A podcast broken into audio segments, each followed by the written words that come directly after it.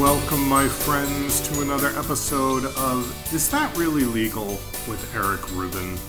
Today I'm talking with Lawrence Goldborn. Now, Lawrence and I have been friends for years. Um, he's British, he's black British, and you'll hear more about what that means because he's going to tell us all about it. But Lawrence is a BAFTA nominated screenwriter and a diversity consultant. So he is just the perfect guest for these times. You know, he started his writing career back uh, working on television. He uh, started out on a comedy called Desmond's, which is a show about a family uh, and involving a hairdresser in an area called Peckham, London. He's going to talk all about that. Um, but he became a writer because as a kid he saw Frankenstein. He discovered it was based on a book, and that discovery changed his life. Um, what I would like is if you change our lives by subscribing to this podcast. Uh, you can do that through the service that you found it. Um, you can also rate this podcast. It helps other people find it. If you have questions about this podcast or any of the guests or suggestions, you can go to isthatreallylegal.com and leave me a message there. You're going to hear today about how important it was for Lawrence to um, learn that this was even a possibility for him and what launched him into a series of amazing jobs. He's just a fascinating guy. Uh, we have a lot of fun in this interview. I hope you will too. Here's Lawrence Goldborn.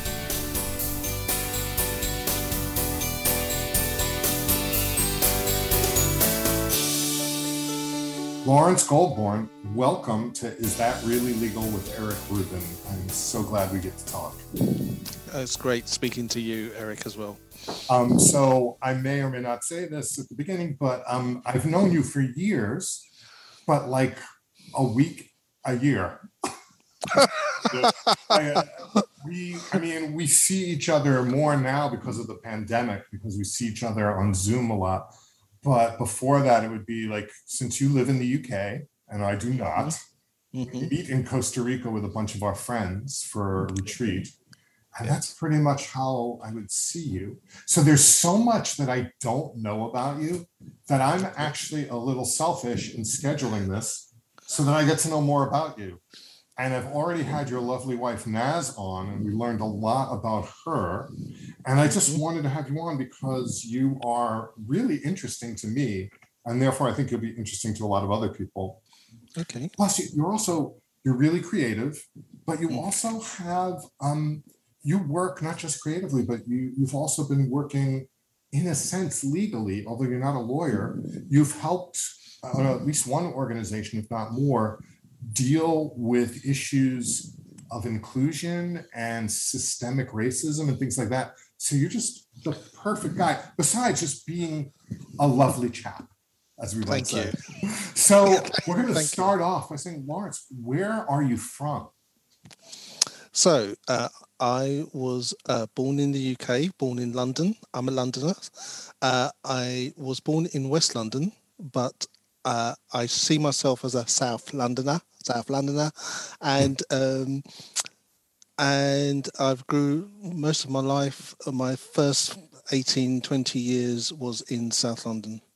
Now, to be clear for people who may not see you or know this, you are a person of color, and I don't know how you say it in the UK. We're very careful here. You know, we used to say African American. I mean, people have said lots of things that we won't say because they're not nice. But you know, you're not an African American. You're, you know, you're from the UK. So yes. do they say people of color, or do they even say any? Like, how do they deal with that there? So we have a variety of terms. Uh, so we, so the three sort of dominant, if you want to use that language, terms are Black British. That's one. Um, uh, Af, um, uh, African Caribbean or African Caribbean heritage. Uh, that's two. Uh, helicopters are uh, closing in on us as we speak. If you hear that, sorry. It's like you know, this is from my home in Brooklyn. Anything can happen. that sounds great. Yeah. Uh, and then the third one is ethnic minority, and that's quite an interesting one because um, we've had recently a number of uh, reports about the experience of uh, people of colour, if you use, use that, that term, in the UK. And generally, uh, so the organisation I work for, I work for a government department, and they have now decided that their preferred term is ethnic minority, but it's there's no wrong or right about it. It's just something that's convenient and it's a shorthand that people understand uh, which groups we're referring to.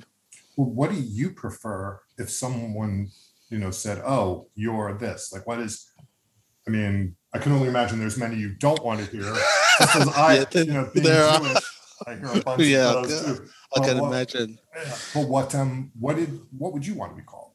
I want to be called Black British. Great. What I love about that is as if it matters what I care, but um it's just accurate.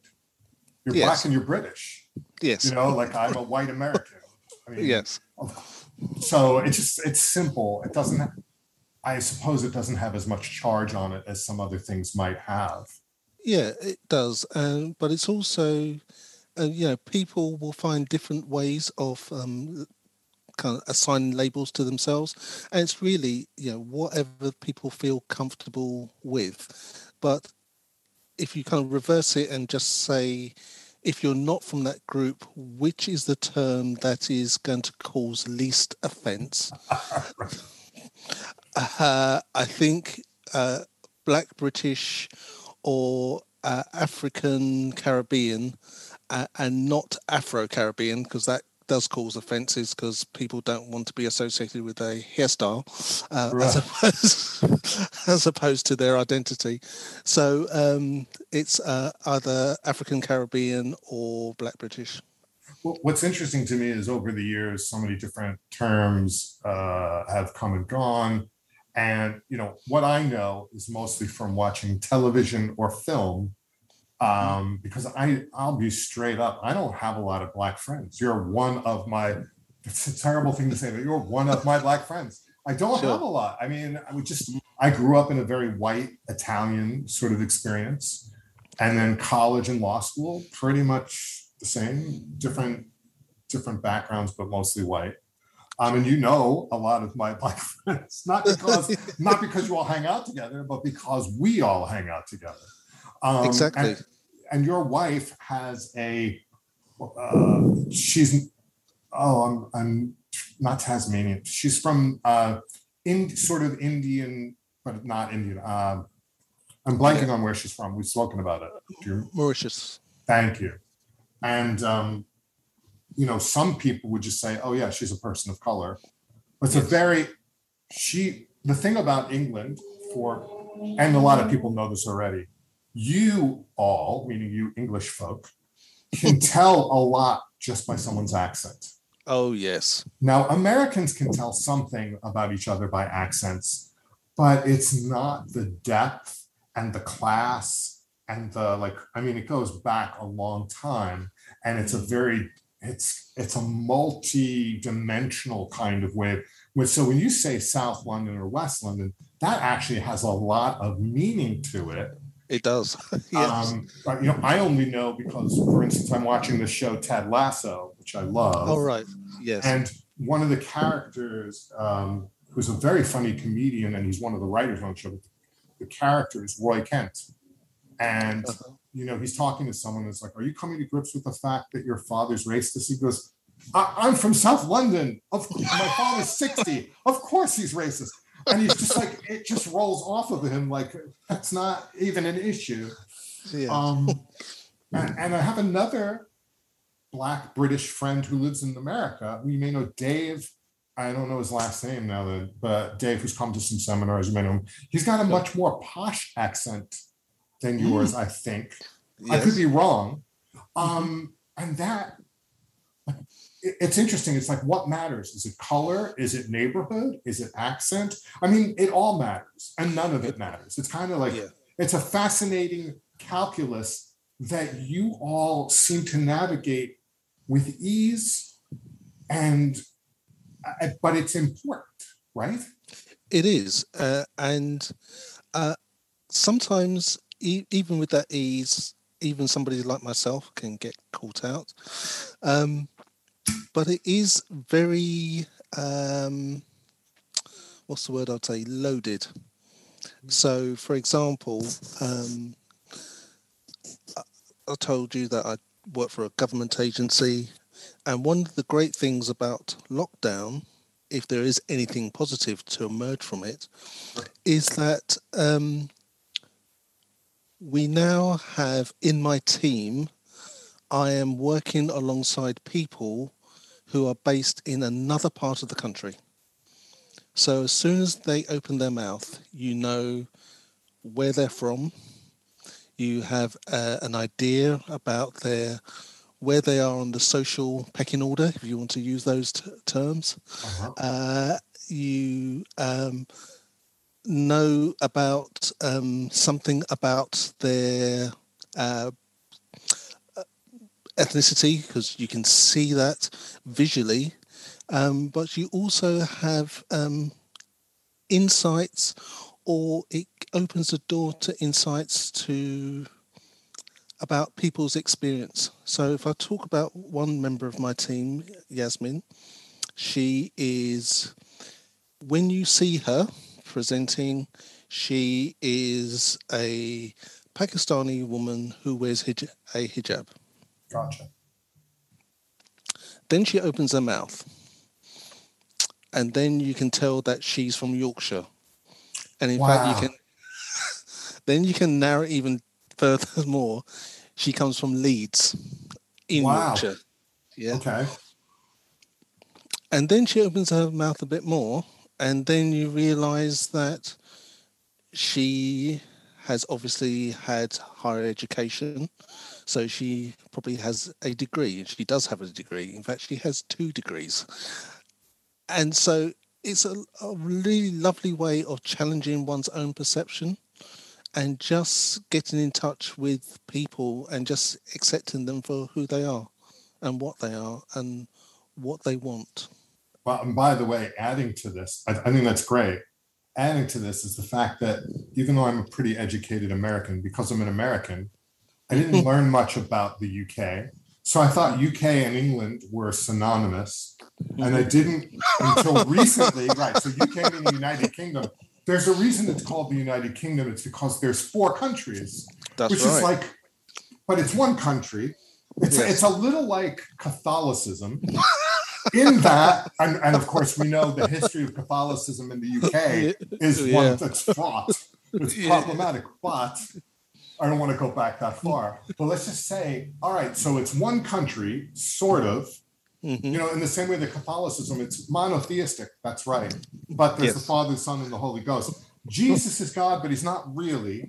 There's yeah. like a whole, and then you are against idolatry, but you pray to all these saints. Like uh, as a Jew looking at this, at the Catholics, I'm like, you guys are really pulling a fast one.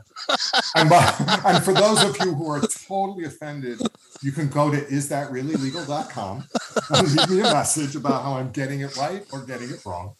Sure. Um, and you're not, I don't know your religious background, so that that is not to do with it. But but just so I don't leave people hanging, it's it's England, Scotland, Wales, and sorry folks, Northern Ireland. That's right. right. And we're just going to put it all aside because that is just a that's like a whole podcast of its own to talk about Northern Ireland, to talk about Scotland Definitely. and how they Scotland wants to be free and then it doesn't want to be, and then yeah. Wales. they're the only country in the country. They're the only one of the four that's not represented on the flag. And I'm yes. sure there's a reason for that. And for people who are like, what are you talking about? If you look at the British flag, we'll call it the British flag, the UK flag. It's mm-hmm. actually got elements of three of the four countries in it, right? Correct. The oh Union my god. Jack. Very and as an American, it's like I thought we were messed up, but you guys which by the way, and we can all take it back to England for why a lot Look, you guys, you, I'm, I'm looking at you, a black British guy from South London. You had nothing to do with it. But, you know, a lot of the world had a lot of English people come in, do a lot of interesting things, and yes. then said, thank you so much. Have a nice day. And yes. we're left with the mess. yes. So, actually, terrible party guests historically. Definitely. But, you know, it's really interesting what you're saying because I'm a sports fan. Uh, I think I'd go so far as saying I'm a sports nut. And we've just recently just had the Olympics. Right. And, and it kind of gets really can get confusing. So you have Great Britain. Right. Represents the four nations. Got it. But then once every four years, Great Britain goes to play rugby in either Australia, South Africa, or New Zealand, and they're called the British Isles, which doesn't make sense. I mean, collectively, they're called the Lions, but the British right. Isles, but then Southern Ireland is part of that association. oh, well, that does get complicated, doesn't it? And then when you then go the other way to um, the Commonwealth Games, then England, Scotland, Ireland, and Northern Ireland will compete as separate national entities in their own right. So you don't, there's no Great Britain, it's England, it's Scotland, it's Northern Ireland, it's Wales. And then you also have things like Guernsey, the Isle of Man. I actually, I know Guernsey only. Again, everything I learned about the UK, I've learned from film or television. So there is a beautiful, sweet little film called the Guernsey something Potato Peel Society. Yes. Yeah, um, uh, for those of you who don't know, there's this British actress who's in everything. I forget her name, and she's in that. She played Rose the sort of niece on Downton Abbey. Mm-hmm. She was in this too as a journalist and novelist. Mm-hmm. And I'm just going to tell people go to Netflix. I think that's where it lives. Just see it because there's this island off of the UK that was actually occupied by Nazi German forces during World War II. They and were. what's that? I'm, I'm agreeing you. Yes, they were. And uh, a lot of tragedy um, but hey, you know, the UK, the history of the UK and Germany, both filled with a lot of tragedy. No shortage of tragedy there, folks, or yes. drama. so we could talk about that another time. I should get back to you and ask what what did you want to do when you were growing up besides maybe be a footballer? oh, that secret's out. So, um, um, yeah, I think uh, football has a particular place in uh, British culture, and I do mean British. Um, and and so uh, we recently uh, um, England uh, ended up in a, a European finals. Um, Heartbreaking loss on penalty kicks. As someone who doesn't know as much about football, I'm going to use your term because you're my guest um, the Americans, just for close your ears a minute, uh, Lawrence, what we call soccer. Okay, you're back. Uh, and um, we watched the final. Um, they lost to Italy. I don't get the tiebreaker thing on shots. I just think it's a terrible thing. Uh, but anyway, it was a it was a wonderful game to watch, and I fell in love with your game of football about eight or ten years ago. All right. Uh, Holly, I I moved in with Holly. We went to a bar to watch World Cup games because she didn't have a television. Um, that has been remedied significantly uh, because you know I'm in showbiz and showbiz law stuff, and so I need the television. Uh, but in any event, watched uh, Brazil, fell in love with that style. Um, watched a lot like Mexico lose a heartbreaker to Germany at one point in this quadrifiant, whatever. The, anyway, great game. And so I watched. I, my my cousins who are from the UK, or Holly's cousins, are big Chelsea fans. Oh right. Uh, Okay. So occasionally watch those games. Uh, let me back up a second and say, so who is your Premier League? I assume you have a Premier League I do, uh, team. Who's your team? and it is Liverpool. I love that it's Liverpool. Um, I can't say that around my relatives who love Chelsea, but because I grew up such a big Beatles fan, Liverpool just was the attraction for me. Not that I knew anything about England. Yeah. Uh, and they've, all, I mean, like any, so for Americans who don't know, the Premier League is like sort of like the top professional league of uh, English football. Yeah, and then what's funny, right? Isn't it? Isn't yeah, the it- yeah, it's kind of equates, yeah, in a kind of way with your NFL. In Right, of, yeah. the players are incredibly well played. Played, Oh, me. oh yeah. They make a ton of money and drive very fancy cars. Um, But not not like NFL players who make Oh. obscene amounts of money. really, I don't. I don't know. Again, I would tell you more about show tunes than the NFL. I'm a different place. Uh, but for some reason, I find football, your football, uh, such a great game because the athleticism, to me, is so um, multi-dimensional in that these people have to run all like for two hours or what hour and a half. Um, no breaks unless there's an injury. Even then the clock keeps running and there's some kind of strange way that they magically know how much time needs to be added at the end of Yes. the game um, but uh, also positions i'm starting to learn more about midfielders and you know attackers and all that sort of stuff um, but it's it is not a boring game once you really understand different styles of play. Sorry, there's Brooklyn for all you Brooklyn fans. Sorry, apparently we are have a motorcycle race going on outside my house. Um, in any event, uh, we will talk about football another time, you and I. Uh, but I, uh, I love it. So you, there's a league called the Championship League, which is actually below the Premier League. I've learned this all by watching Ted Lasso, which is this great show, as I told you. But as you're growing up and you come to what I assume was a realization that you would not be playing for Liverpool, you had to have some other choices. And what was it that you started to do as a yeah? So this this was the B plan. Uh, so the B plan, yeah, happened uh, by accident. I was six years old, and I remember watching Heidi, which was a kind of like a I don't know a weepy, I expect you call it, uh, and um, about this little girl who lived in the in Austria in the Alps, and she was being messed around by her family, uh, and. Uh, and there was something about the film that just hooked me and i didn't quite get it until then i saw a couple of weeks later i saw my first horror film. And my father was very strict and he made sure we didn't watch horror films. Uh, but w- my brother and i we managed to um, managed to get a tv into our bedroom. I don't know how this happened. But anyway.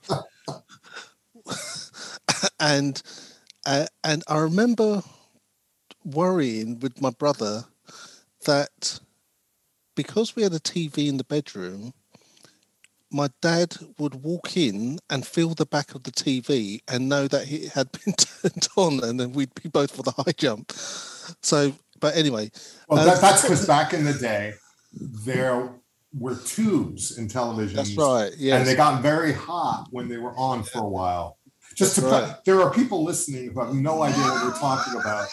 And go ask your language. parents, you bastards, because the life, the world doesn't revolve around you. There was a world before you.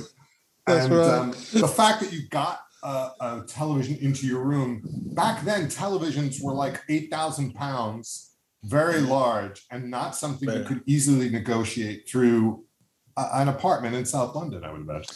Exactly, and predominantly, as was ours, black and white and not color. So, um so anyway, and so I watched this horror film. It was the Frankenstein's, and as I was watching the credits go up, and it said based on a novel by Mary Shelley, and something just clicked in my brain, and I couldn't work it out, but I knew that there was a relationship between this book that she had written and which I had heard of, and this these images that was seeing on the TV uh, whilst having my heart in my mouth, um, making sure that my dad did, didn't come into the bedroom and catch the two of us. And that I would have to say would have been the start of my writing career. So, did you at some point go to school for writing? No, uh, I didn't. So, whilst I was at school, so we secondary school, um, I wrote kind of one-off plays and uh, short stories, and then um, and then so if we move forward about oh, so I'm, I'm now about 24 25 I end up at a community theatre in South London, where else? And um, I hang around these really talented people and I start getting into theatre. Uh, and I watch how it's produced. I read the scripts. I read loads of scripts. Some of them were really good, and a lot of them were just dross. And a lot of them were just what? Sorry, dross. Is that an English word? It's not an American English word that I'm aware of. I thought you were so going to say rubbish, which is sort of we can both understand. yeah. So D R O S S. Okay. Which I assume uh, is rubbish.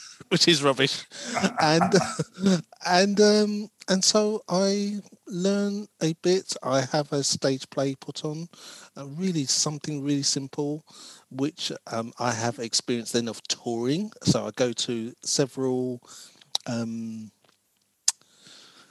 uh, schools. Um, I forgot what they're called. They're um, uh, they're places where teachers go to learn how to teach. Gotcha. Okay. And so we go to a number of them and just perform and then we ask questions and that whole experience i really loved and then i thought i want to try and do this for a living but then real life kind of catapults in and then um, on we had a magazine uh, or it was a, a newspaper called stage and tv uh, which just kind of keeps people a bit like your variety aspect, keeps right. people up to date in terms of what's happening. And uh, there was a really near the back pages said, uh, "Can you write comedy?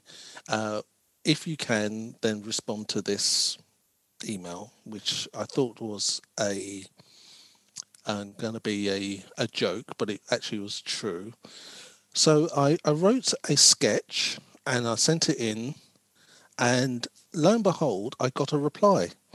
And the reply was, We liked what you've done, Lawrence. Uh, only one problem it's not funny. So this is kind of like a bit of a crush for me because I'm meant to be writing something funny right. and the person doesn't find it funny. But they so, liked it, which to well, me is, as the Brits would call, a poser. yes. Uh, and what they liked was I had an innate sense of structure. Oh, that's important. Uh, yeah, uh, and timing, etc. But just wasn't funny. So then I, they said, "Would you like to have another go?" So I said, "Yes, of course I would." Yes. So put my thinking hat cap on, sent in another sketch, and uh, he said, uh, "Still not funny," basically but we loved the kind of structure and your shape and all that, etc. And so I then turned to my best friend, who I thought was the funniest person I knew, and said, "Look, I got an offer, possibly if I can write a funny sketch." And then they may want to engage with us, and anything we make will split down the middle. And so he said yes uh, we wrote something together, we put it in. Then they invited us, us in as a pair, and I thought we were just going to be. Uh, so this is so we're now talking about the 19 uh, late 18 uh, 1980s, mm-hmm. started in the 1990s, and I thought I was. Um, they uh, British people can be really cruel at times, and so there was a there was a trend amongst some producers to invite you in to bawl you out. Does that mean something to you? Yeah, well, I, I think what you mean is they really enjoyed telling you how terrible you were to your face. Exactly. Which, uh, you know, I, I don't think that's a particularly British thing. I think that's a sometimes showbiz yeah. thing. I, I, you know, as you know, I, I was a and still am a little bit a professional actor, and I've had experiences from we loved you, but it's just not going to work. I mean, I've gotten hired, I've done things, movies, plays, whatever, but I also like worked on something where I did work for free and I should have quit because the director was such an a hole. So yeah. you, you really get the gamut of people, just like any other profession. Exactly. So I mean, don't get me wrong. I'm sure English people are cruel. You guys invented drawing and quartering and a whole lot of torture. But yeah. I don't think it's inherently English. I think it's uh, inherently human for some people to be just crappy. But yeah. Okay. Well, uh, I will challenge you on that, but that's another okay. story. story. But um, anyway, the the the script, um, the sketch was loved. Then they asked us, can we sustain that over half an hour? We said yes. Of course, we had no blinking idea about whether we could even sustain it for five minutes. Right. And and that was the start of my uh, run on a TV show called Desmond's, which ran for five seasons and won a Ghana of awards, including um, Paul and I, we were nominated for a, um, a BAFTA. That's awesome. Television writing, for people who don't know, is such a different animal from so many other types of writing. And tell me if this is accurate in the UK, because this is what I know from in America. Um, it's, I mean, it's important that it's good, obviously, but it seems like what's most important is that it's in on time so they can match their shooting schedule. Because television gets shot on a certain type of week and they need the script because yeah. if the script ain't ready, then they can't do anything. And you literally have, you can watch the money just flying out the window as people are standing around waiting for revisions or even the initial script.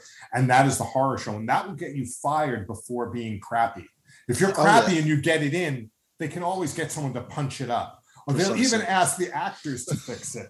oh, but yes. you right, am I wrong? No, you're right. But, you're but right. when you can't deliver on time, it's as I believe you would call it, it's bollocks. It you, is bollocks. yeah, yeah. And you can uh, look that up, kids. I want to find that and uh, I am proud to say that I never missed a deadline. And yeah, there and whilst there were problems on set, there were problems of sets made of the talent and not mm. the writers. Uh, although, yeah, we had some colourful writers in in their own rights. But, but isn't that also a part of television? What colourful writers or colourful um, actors? I talent? think problematic talent. problematic talent, yeah. Uh, and yeah, we had so you know, the, the lead actor of Desmond's, um, Norman Beaton, uh, who's no longer with us, uh, he was a really talented actor. But I think, uh, and this is not talking out of turn because this is generally recognised. He, if you said to Norman, "There's a read through, it's going to be at this time on this day, and it's going to run for this long," he'd be the first on set He'd be the first in the read-through room. He'd be read, he would have read the script through, and he would have made positive comments, and not only in terms of best lines for him, but being very generous to other actors and talent. I have to tell uh, people, uh, by the way, this show ran for quite some time, which is unusual for anybody to run for the length of time. It gets yeah. a tremendous review. I've never seen an episode, I'm sorry to say, but um, they did 71 episodes. It gets almost an eight on the IMDb, which is really great. It is. and um, it looks very funny to me. Just the, the the photos they have there. You're credited, but I the way that TV writing works, you probably worked on episodes where you didn't get any credit. Is that accurate, or is that No, not accurate? No, that's not accurate. Okay. Every episode I wrote on, I got credited on. And the way that they did it is that uh, in the credits, they would have written by, and then it Mhm. would have the writer or writers. And then there's another credit at the end of the show which says additional material by. Got it. So, so you're credited one or two ways. Uh, and there's something else profound I was going to say, which has just Oh. flown out of my head. Sorry, if it comes back. we'll Oh yeah, yes, yeah, I've got it. Um, it's on Netflix at the moment. Brilliant. So, ladies and gentlemen, again, just to be clear, it's called Desmond's. It's Mhm. about a strange family of hairdressers. Is that accurate? It says No. his non-conforming family and the regulars of his hairdressers in Peckham, London. Is that how That's I say right. that? That's Where right. is Peckham? Peckham is in South London, so it is. Um, um, it's SE fifteen. It doesn't mean anything to you. No, So, that is uh, gibberish. so I, I'll, I'll- let me put it this way: I've been to London once, and I stayed in Pimlico, right, which seems pretty posh to me. it is.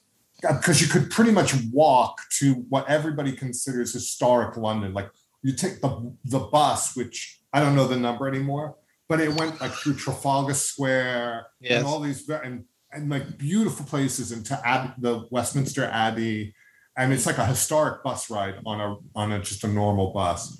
But. I'm guessing it's south of that, on the other So- side of the so- Thames, right? So, in fact, if you stayed in Pimlico, if you more or less drew a straight line going south from where you lived in Pimlico, you'd probably hit Peckham. How long would it take for me to hit it on a on a bus or a, a train? Um, probably about 30, 40 minutes. Gotcha. because the problem with London is it's very difficult to move straight line. You have to go out and in to come get to where you want to go to. Yeah, as a New Yorker, I sort of understand that. Um, although we have a lot more straight lines than a lot of other countries, a lot of other cities. You do, yeah. Um, and I love London. Just as an aside, people when when you can move more freely, go to London. There's just you go there and you're like, this is so familiar, and yet so foreign at the same time. They speak roughly our language, as you see. Funny story about that.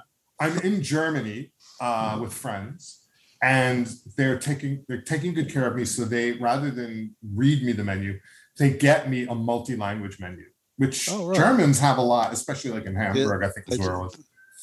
So I'm looking at the menu and I'm like, shit, there's nothing here for me because I can't find the American flag. Like a putz. so people don't speak American, we speak English. And they pointed out to me, no, that's the that's the English flag there. That's your page. Oh, what what a downer to be, to be realize that I didn't even know how to speak.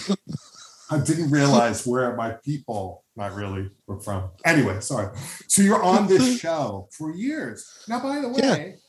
that's gotta was that like a miracle to you? Uh, look, a black British kid, South London. Your work is on the telly, as they say. Is that Yeah. like a dream come true? It is a dream come true. And it's a dream come true on many reasons. First of all, um, I always felt like working on Desmond's. I was wearing uh, L plates, but they were really. Uh, does that mean anything to you? L plates? Absolutely not. We are learning things here, people. You're wearing L plates? So an L plate is uh, a learner plate that a new driver will put on their car, Got So it. indicates to everybody that they're inexperienced on the road. We have student driver signs on our right. cars. But I got it. so we would say an expression, I was wearing training wheels. Oh, right. When you okay. ride a bicycle as a kid in the States, they Yes. fasten these extra wheels on the side so you don't flop we over. call them we call them stabilizers. Oh, that's just ridiculous. that sounds way too Royal Air Force. Oh, left stabilizer's failing. That's not. Sorry, Bobby. Yeah, that doesn't work. Anyway, that's fine. so you felt like you were had L plates in the sense that you were just like you, didn't feel like you knew what you were doing. We knew what we were doing, but we never quite knew that how it was going to land. I mean, we had um, rehearsals, uh, dress rehearsals, and, and obviously you can tell by the how the audience is reacting whether something lands or doesn't land. But uh, it was really just a new experience and, and a dream. And yeah, some of the best experiences and time of my life was spent working and uh, learning about the craft of um, screenwriting. And at the same time, whilst I was doing that, I was trying to read everything I could. I went on uh, different courses. So one of my favourite courses, um, I went on a course with um, Danny Simon, who's the brother of Neil Simon, both who are no longer with us, unfortunately. And I learnt more in a weekend about from Danny Simon in terms of how to write comedy than anybody else I've ever worked with. Wow. And he's a genius. And just when I went back and then looked at shows like The Odd Couple, films like Barefoot in the Park, I mean, Danny effectively, he said he ghostwrited them alongside Neil, but you never saw his name uh, right. in the credits. Yeah, well, I think that brothers, especially certain brothers, I could see that working. I could. I don't know enough about them. I was in one Neil Simon play called Rumors, which he oh, wrote. Oh. So, so he, for people who don't know, Neil Simon got very introspective and wrote three what are considered oil, auto, excuse me, autobiographical plays, which um, uh, Lost in Yonkers, Biloxi yeah. Blues, and I forget what the third one was but they're basically his growing up and becoming a man in essence. Yes. Yeah. And then he was done with the sort of heavy self-reflective stuff, and he did what is very much a farce, almost in the British tradition of like someone going in one door and then another guy coming out the other one and just because they miss each other, people say things, they misunderstand each other. There's sexual innuendo and all sorts of upstairs, downstairs, a lot of craziness. That timing is everything. And yeah. so, Rumors um, was just a blast to do as an actor because it's very funny. And we would have rehearsals where we do what's called a speed through, where you just sit around a table and you do your lines at each other as fast as possible with no waiting for anything. The laughs come. That, that's one of those shows where you don't have to like wait for the audience. You, yes. you, you just you keep going, or the play will be four hours long. And, sure. and, also there'll be silence, which is just murder to comedy. um, and I know you know. Um, so let me back up a little bit. I want to talk about showbiz because when I I've had my little brushes with famous people, mm-hmm. uh, on movie sets more than anywhere else. And um, I still love to see famous people in the wild. And where I live in Brooklyn, we have quite a few famous people, you know, showbiz people in my neighborhood. Daniel Craig being one of them, although I haven't oh, seen him yet, and his wife, Rachel Weisz. But, you know, I have seen Keri Russell um, and her British, well, I think he's actually Welsh but kind of I don't again I don't want to get confused with the uh, uh, and I don't know if they're married or just together whatever. But anyway, I was on a set in a movie with Tom Selleck and talked to him all day, if you know Magnum PI, and I was shocked about how not confident he was that day, mm-hmm. and how you never get over being you, in essence. Mm-hmm because yeah. you know here's a guy who is famous at the time that we did the movie we were in he'd go on to do even more stuff but he was very successful and he was worried about getting fired that day because he didn't feel the director particularly liked him his first day on set. And that was a whole drama that i couldn't imagine would happen for someone like tom selleck. Yes. Um and uh, i used to be with someone who was in the rock and roll world and i've met some famous rock and roll people. But the bottom line of all of this, without dropping all the names, is that it's shocking how ordinary famous people can be. Oh yes, and, and that loss of confidence, many a time on Desmond's because we were in another room watching the rehearsals, and then we could like poke our head out the door and see the audience, studio audience. But many a time Paul and I had to intervene and just give little pep talks to some of the actors who felt that they hadn't nailed something or they didn't want anybody to come close to them because they were in whatever zone they were. Mm-hmm. Uh, and just trying to say something worthwhile and enabling them to get over the line. Um, I, I remember some st- stories from obviously America's counterpoint, uh, when you know an actor couldn't get a line out. Uh, they had a, an abbreviation, uh, AWMF. So if you come across that one. Um. As written, just to get the person to say, say, say oh. just to was get the, the MF what I think it is? Yes, it was. Um, oh my god, that's very funny. But yeah, just the sense of insecurity just made me realize that for all the exposure, public adulation that a number of these people have, at heart, you know, we're all probably little boys and little girls who's still looking for approval. Now, was that your last brush with television or film, or did you do any more? No, I did some more. Um, so there's another show that's on Netflix called Meet the Adebanjos, which is like an African version of the Des- Desmonds, if you want. Meet uh, the what? Is, so. Sorry, uh, slow it down for me because I'm So American. let me slow, slow it down then. So you have Desmonds, which is yes. about a West Indian Caribbean family in South London. I found it. It was in 2012. Meet the Adebanjos, A D E Banjos. That's right. Got it. And, and, that's about a Nigerian family living in South London. Peckham seems to be your your center of the universe. It does. And um, so that I was on there for uh, um, the, probably the first season. And again, very similar experiences to Desmond's.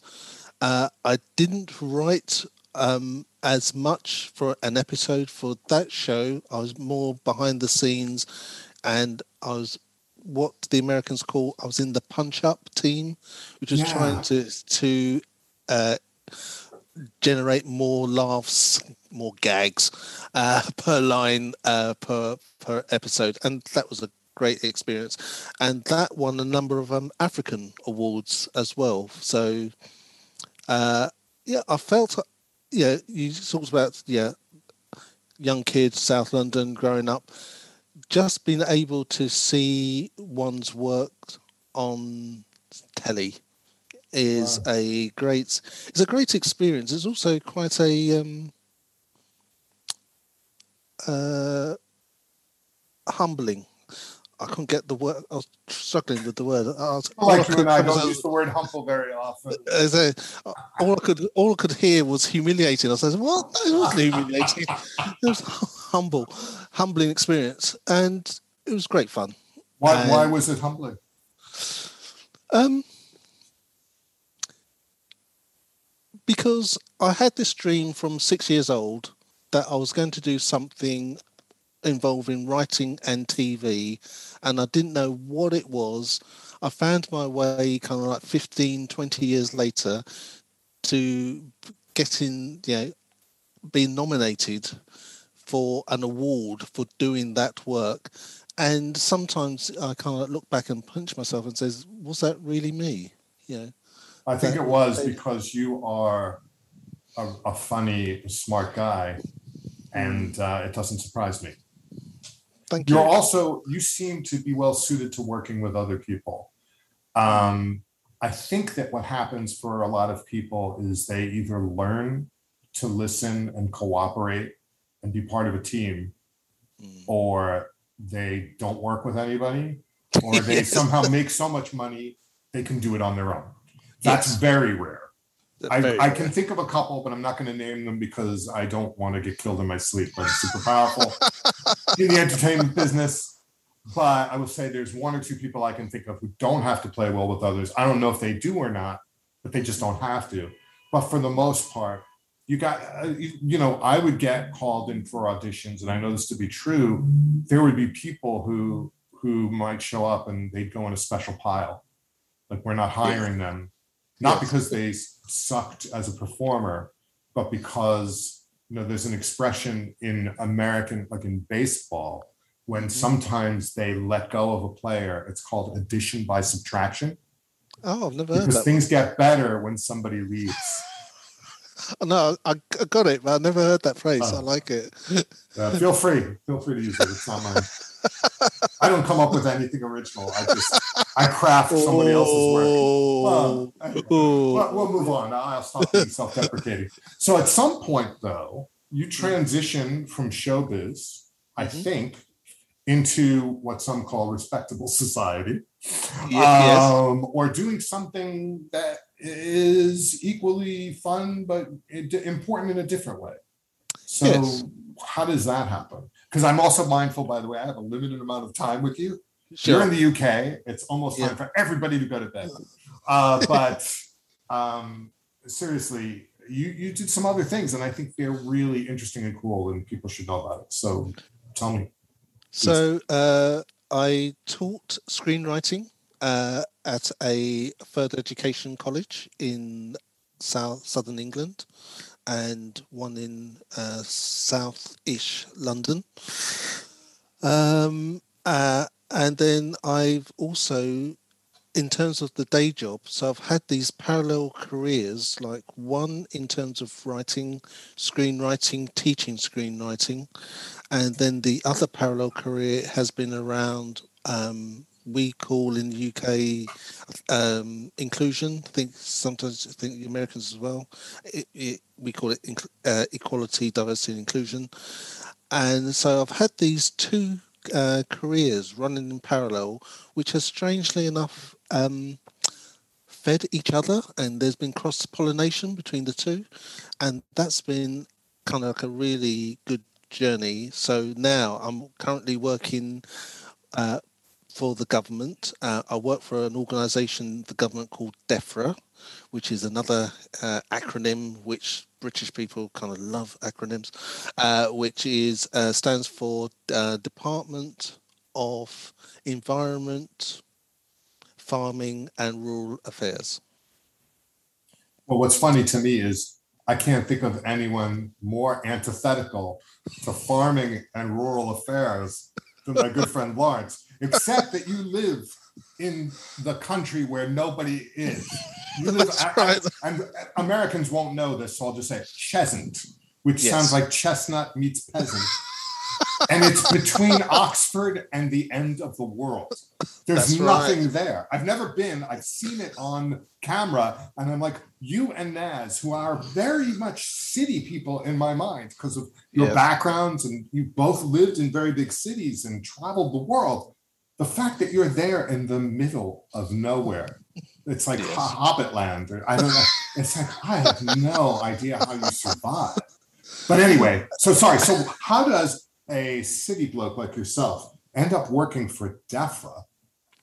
Well, uh, yes, I was looking for work, and uh, my CV found its way on the top of a pile of this government agency that's saying you've got expertise in uh, equality, diversity, inclusion.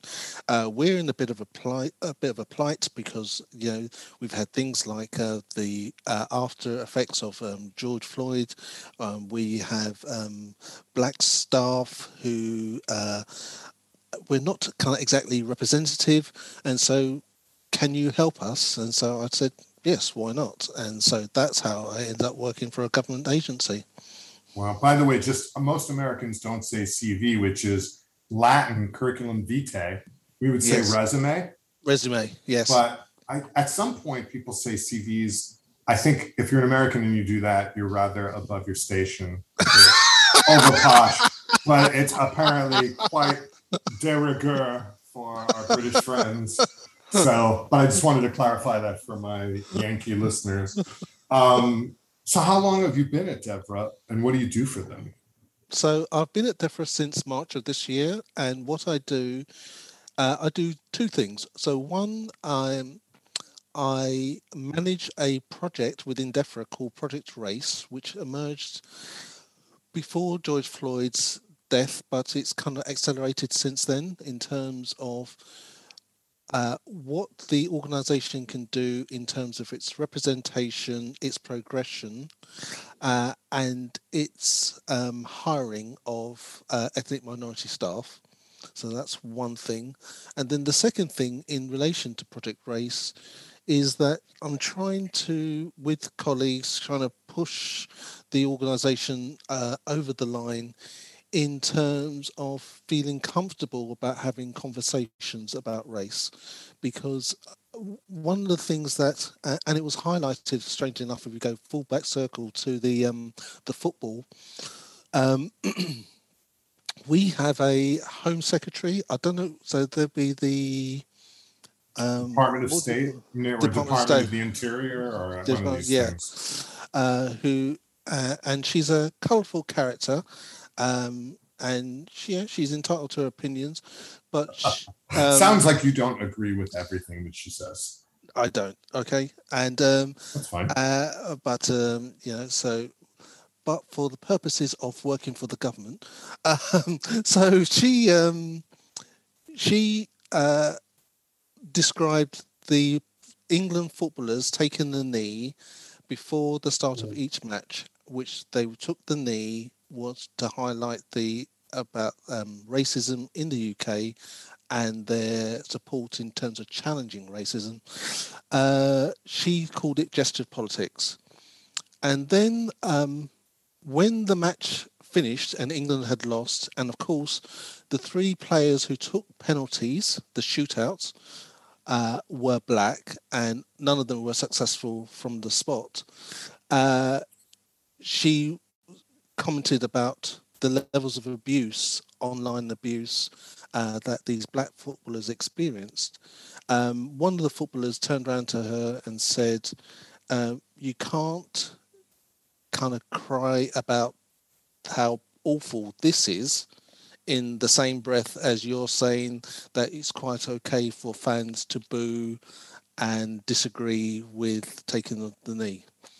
Um, and and I think in terms of where uh, we are as a country, because uh, we too take our signals from America, and in a lot. I'm sorry for that, by the way. well, um, I think it's a it's a good thing.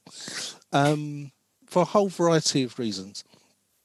But I think more importantly, there is a need for uh, Britain has had a kind of really checkered history in terms of its tension, its dialogue with race, uh, because of its colonial history, uh, our kind of close proximity with um, America, you know, the special relationship.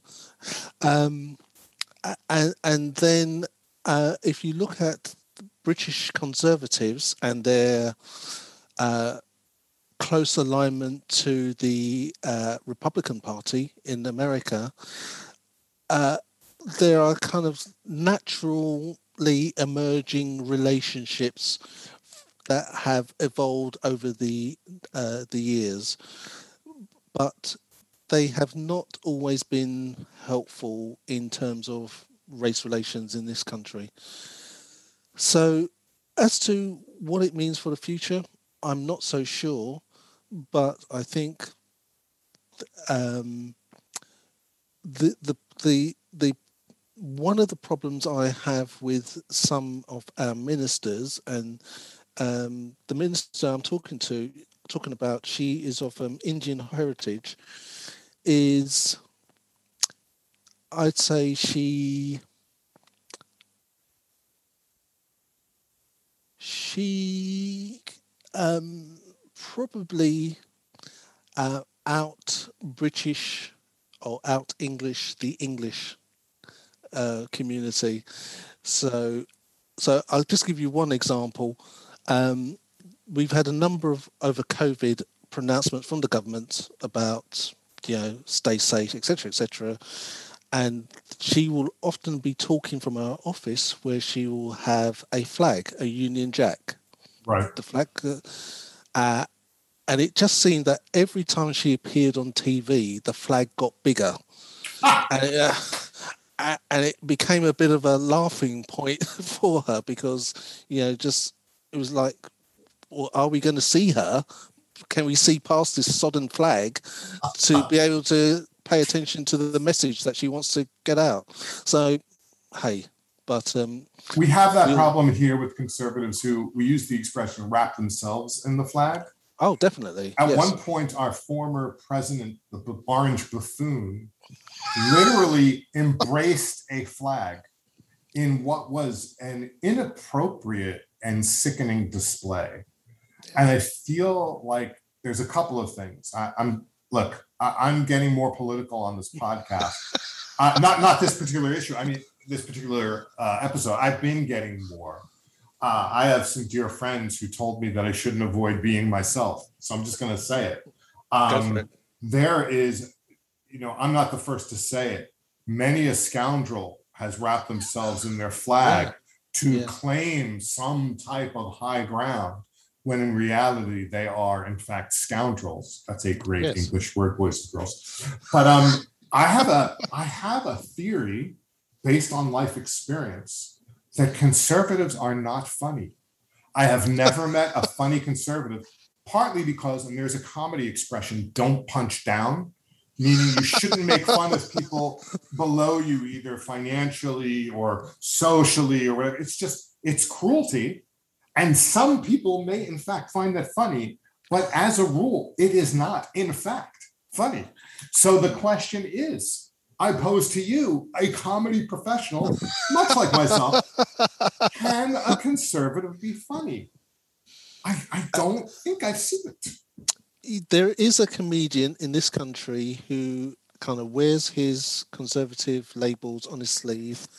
Uh, I'm gonna I will find out his name, and he is funny, uh, but he takes the Mickey out of the, entire political class, including the Conservatives.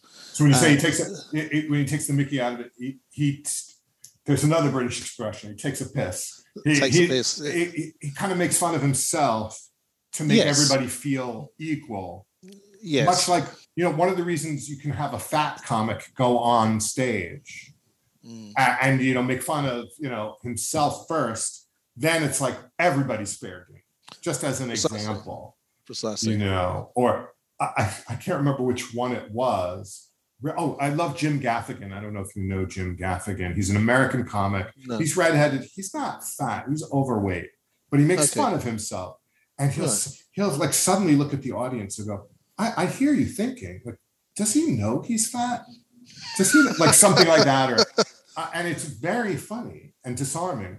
But again, you know, I, I have a problem with someone who's up there whose allegiance is with parties that doesn't particularly like people like you and me yeah. because of our background and not because of who we are. And I just yeah. find that um, if I'm if I have that in my head, they've another American expression. They've got two strikes against them which is a yes. baseball term.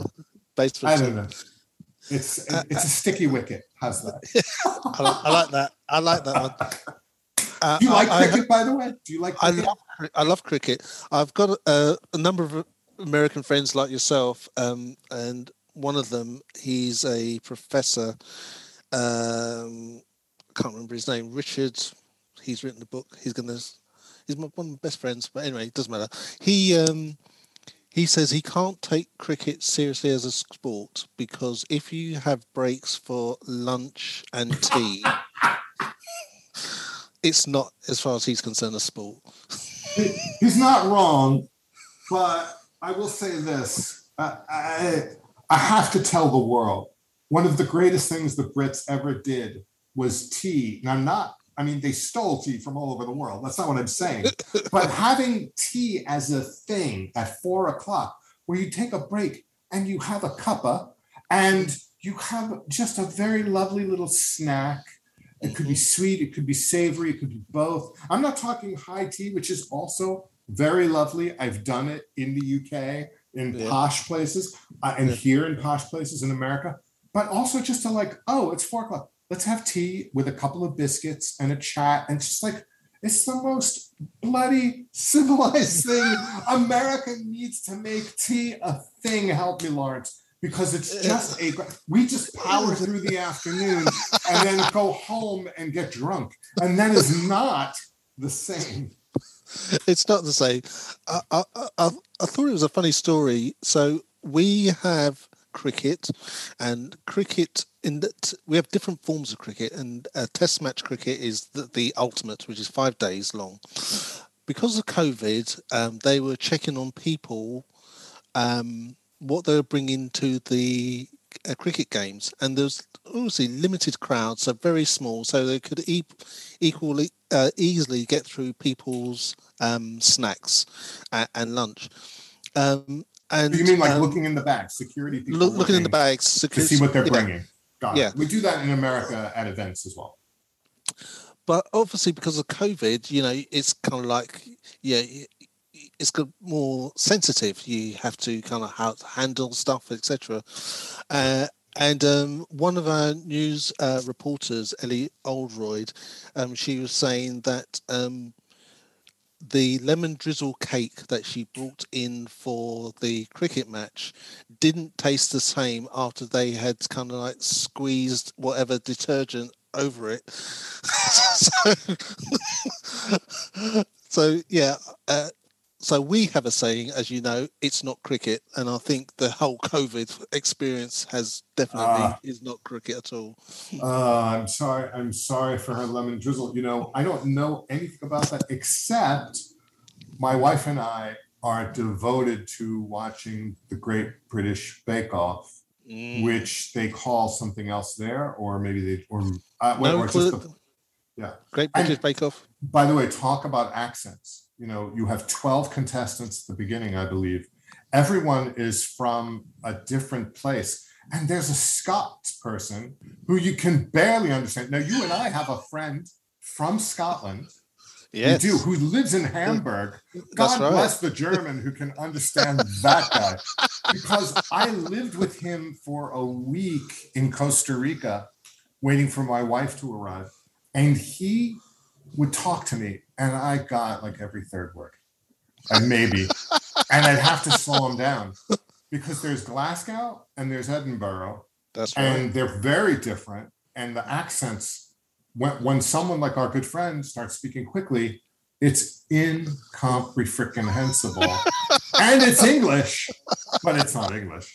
Um, but anyway, back to the Bake Off. I love, and then you know York, Yorkshire, Mm. or Wales. They're very Yeah, yeah. Again.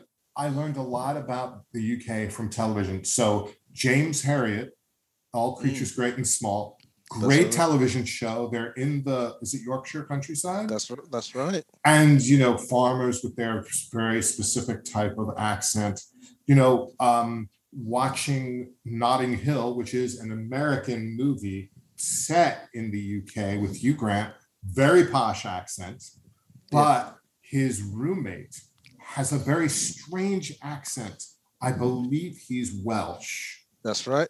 and it's a very strange accent. But that actor uh, has gone on to an American TV show where he plays Sherlock Holmes's brother. Oh, Um, right. More, uh, uh, what's his brother's name? Ah, it's a very weird name. Oh, people, uh, uh, he has a brother. Um, Sherlock Holmes has a brother, and he's got a very strange name. Okay. uh, a factors were largely in the BBC production of Sherlock Holmes. Elementary is the American show with Lucy Liu yes. and another guy. Um, but in the BBC produced Sherlock Holmes with Cumberbatch and a different guy as his brother. Um, Mhm. By the way, the BBC, and I could talk to you about England and all the things I love and hate for hours, and we're going to run out of time. I'll just say this BBC, three episodes does not make a season. Okay. three. So when you come at me with Sherlock Holmes and you do three episodes and you go, "That's season," like, no, it's not, you bastards. Now I have to sit here and wait. You make me fall in love with your goddamn show, and then you disappear. They had the best. And the evil guy was Moriarty, who's played Yes. by this amazing young actor in that show. I Um, can, I can see his face. Yeah, and he's in Fleabag, and he That's plays right. the sexy priest. That's right. Yes. And he was in something that was shot in my neighborhood here that was like a series of love stories that all intertwined with Dev Patel is in one of them. And that's that was shot in my neighborhood, much of it. Oh so wow. yeah. So if it's like, wow, that's a pretty Brooklyn. It it is. I live in a pretty part of Brooklyn. Um, I want to know before we wrap up because holy crap, the time has flown by. I don't It know if that's because I love talking to you or at you or hearing what you have to say. Um, by the way, before I forget, please give Naz a peck on the cheek from me. I will Uh. Holly sends her best to you and Naz I as well. Will. We love you guys. But um, is there anything you wanted to talk to me about or to the audience about uh, that you haven't had a chance to yet? Because I just keep talking about the baking show. So, um, probably very quickly, three things. Um, one, in terms of am I still writing now? I am. I'm writing films. Uh, I got to the semi-final of a international competition, American uh, led, Awesome. uh, which is uh, great. And so I'm, I'm now taking it around to uh, different uh, producers. Uh, the second thing is that I love American TV. I have grown up on American TV. One of my claims to fame is that I went to Jamaica um, about ooh, it's about 10 years ago with um, my first wife and um, oh, we all have them. We all have at least one former wife. and If you um, don't, look to your left and look to your right. Joking. who's, who's a wonderful person. And uh, every morning we there was a quiz that was um, organised by the uh, the resort, and uh, this quiz was um, you you had the theme music of an American sitcom, so you had to identify Ah. the show. Okay, so I'm there with my stepson, who was really there for the beer, and uh, and this family of three, uh, mother, father, daughter, and twenty questions asked. They got nineteen out of twenty, Wow. and I beat them. Wow. 20 out of 20 and this this the tune they couldn't identify was the theme music to the mary tyler moore show Wow. Bum, bum, I know, bum, I bum. precisely Yeah. so You're going to make uh, it after all. Uh, yeah, exactly. Thank you. Uh, so that's the second thing, and the third thing is um, I love um, American. The thing about American sitcoms is that they taught me how to write comedy. Uh, I love American drama, and I am currently watching. Um, what's it called? Good Girls. Good Yes. Well, there. Good Girls. Okay. Is it Good Girls? There was Good Girl. something called Good Girls. There's Gossip Girl. There's. No, it's not Good Gossip Girl. Girls. It's I'm um, checking on the IMDb while you continue to talk. Christina Hendricks. Yes, it's Good Girls. Unfortunately, I think it got canceled. Or it's run its okay. course. Christina Hendricks. I mean, people know her from Mad Men. She's the very Mad curvy, tall redhead. Yeah, yeah. who is actually, I mean, she's a great actress. Sorry, I know I shouldn't, um, what's the term? Uh, think of- objectify women. But come on, Christina Hendricks is gorgeous and very attractive.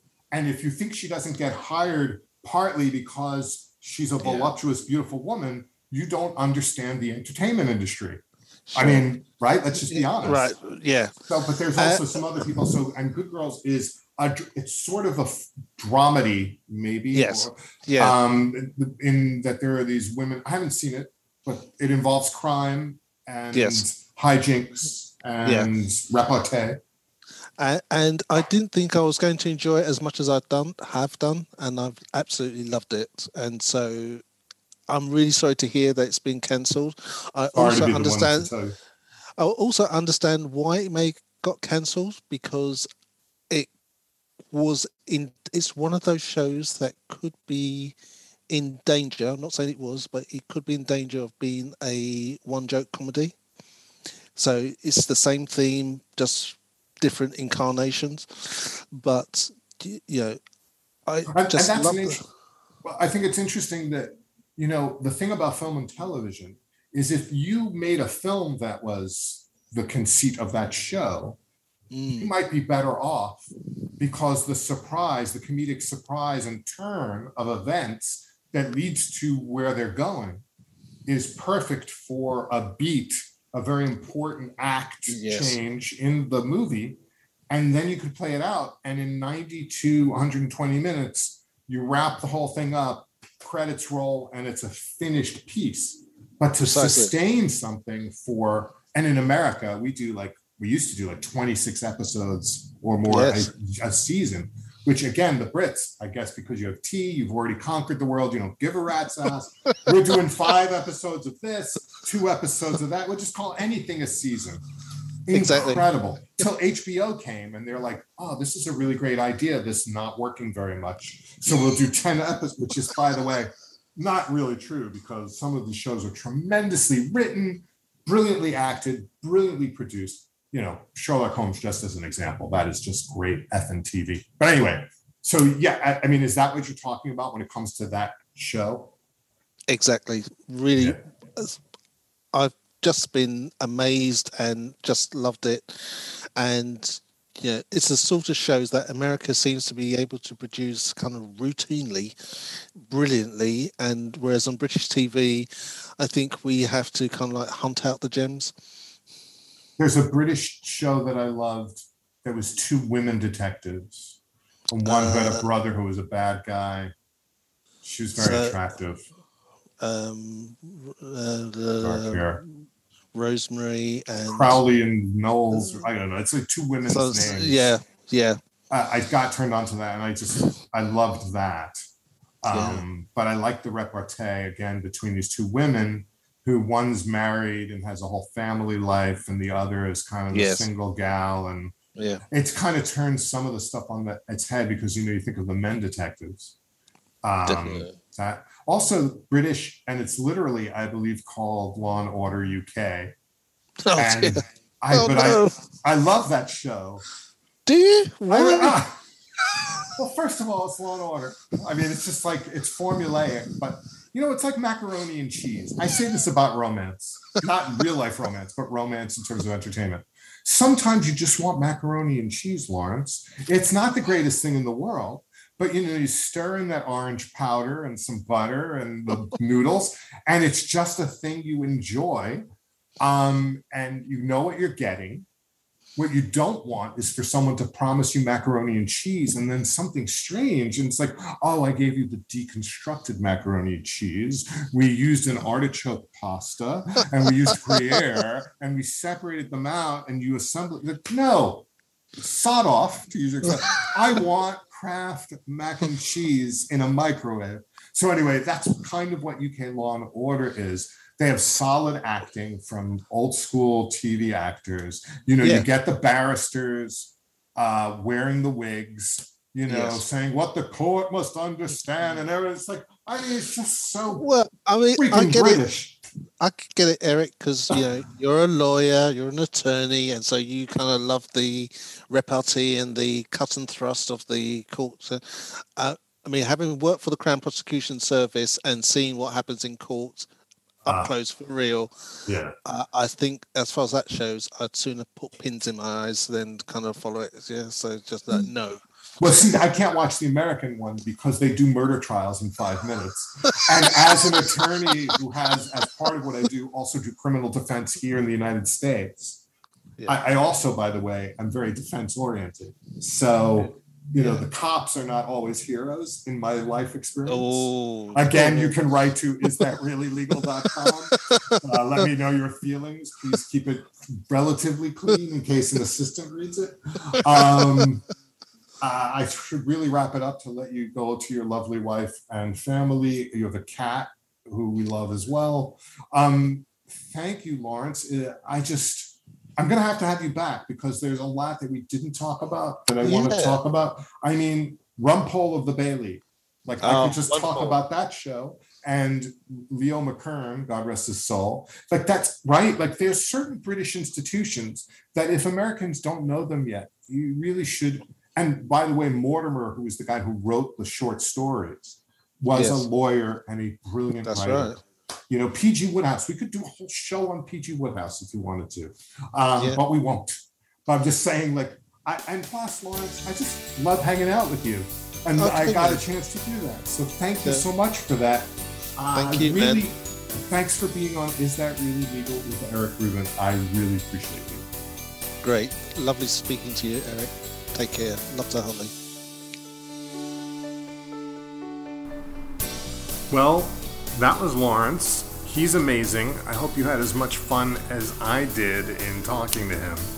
Um, if you have questions about Lawrence or about this podcast, please go to isthatreallylegal.com and you can leave me a message or ask questions or what have you. Please subscribe to this podcast. Please rate this podcast. You're going to find we're going to have even more wonderful, exciting guests coming down the pike writers, performers, editors, uh, creative people of all kinds, of all backgrounds. And that's the whole point here. There's no straight line for people in their lives. Nobody gets handed anything, but they have brilliant stories, brilliant journeys, and you can take what they have to say and see if it's useful to you. Anyway, I hope you will continue to take care of yourselves and everyone around you. Wear a mask, get the vaccine, look in on uh, your neighbors, be well, and we will talk soon.